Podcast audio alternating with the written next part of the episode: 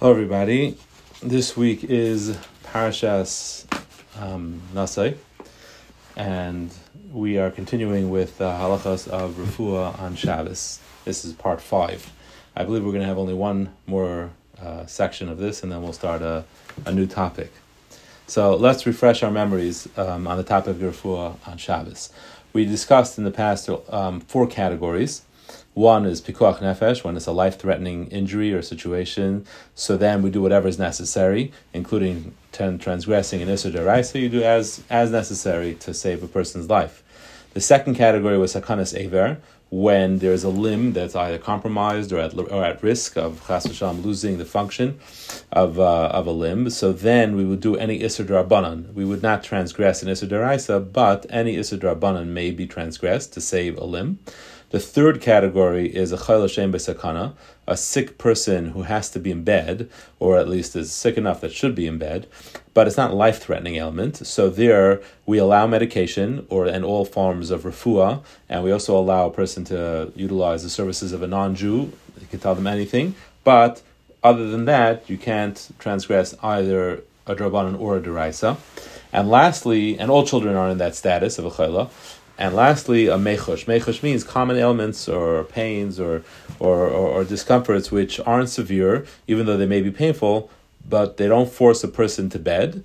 So this category, almost nothing is allowed, as we'll see. Medication forms of refuah, they're all not allowed, with a certain exception. So when someone is not sick, so although they may be suffering from pain, a burn, or any other such it could be quite painful. It is not permitted to take any medication or apply any treatment to ease the pain, um, even if the pain is great. And included are headaches, allergies, minor burns, injuries that have already been treated professionally. So there's no uh, real threat uh, because of those injuries. Digestive problems, ear problems, toothaches. Uh, fungal infections, hemorrhoids, insomnia, joint pain, so on and so forth. You get the idea.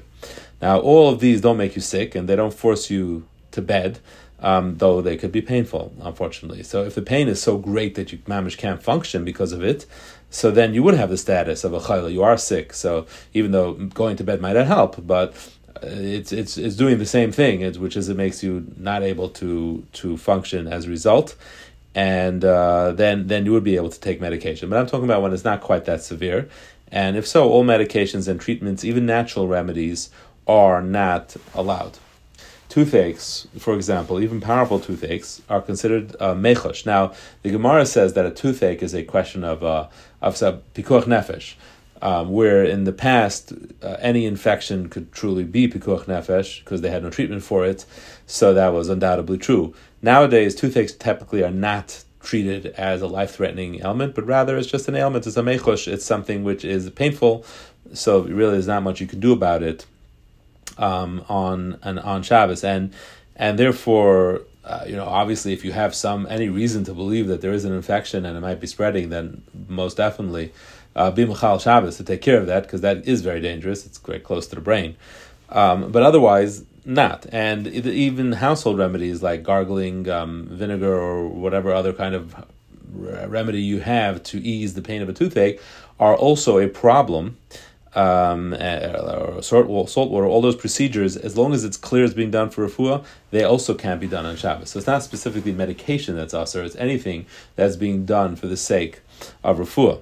Now, the exception to this, and this is an important distinction, is that if what you're doing can be viewed differently, like let's say you're you want to get alcohol on the toothache so you sip some alcohol so obviously drinkable out alcohol. So you sip some alcohol so that some of it gets onto the, the tooth and it, and it heals it even if you like hold it in your mouth for longer than you normally would. But being that by doing that it isn't open that you're doing it for uh, refuah purposes rather it looks like you're just drinking alcohol so then that's allowed. So this is the exception. Anytime what you're doing can be construed as just regular behavior and it's not uh, clear that it's being done for the sake of refuah then uh, it is permitted. So, for example, another example would be is if someone has pain in a certain area and they want to apply some hot water to it, so you can wash it with hot water. You can apply a hot compress to it if it looks like you're just washing off the area. So that would be an example. Obviously, you'd have to avoid schita issues, but if uh, that kind of relief with hot heat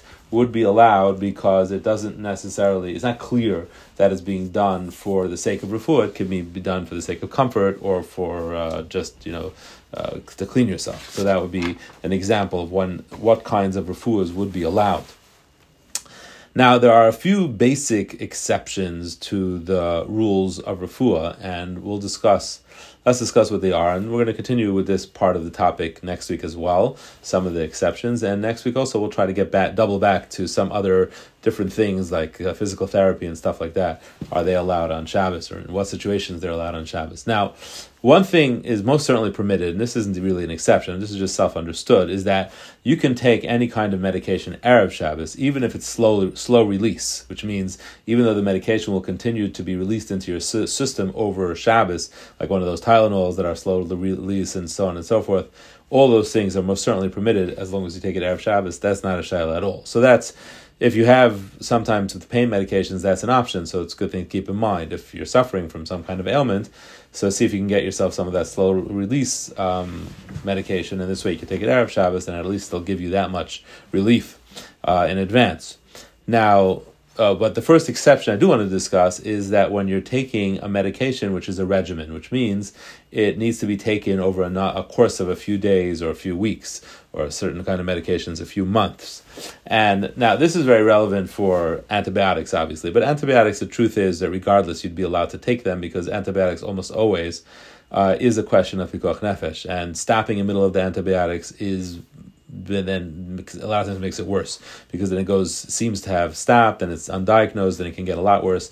So uh, antibiotics in any case we would always allow a person to take it until the end of the regimen. But even if something is not an ant, is a minor issue, like for example, there are certain kinds of uh, toe fungus that require a person to take a daily medication for three months to treat it, and things like that. They're just a mechush. They're not not uh, they're not even so painful. It's just uh, discomfort, some slight discomfort so in uh, in those situations, being that it's a regimen, it's allowed. That's an exception to the halacha of refuah. The the concept behind it is that any if you know that you need to have medication for the next three months, so then there's no chashash that you'll prepare it on Shabbos because you know well in advance that you are going to need this medication, so you will have everything prepared in advance. So it's a, it's a limited exception. So in this in this situation, Chazal allowed a person to continue the regimen and take that medication um, on Shabbos as well. Now, if the first day of that medication is Shabbos, so that's not okay. So you can't start that on Shabbos.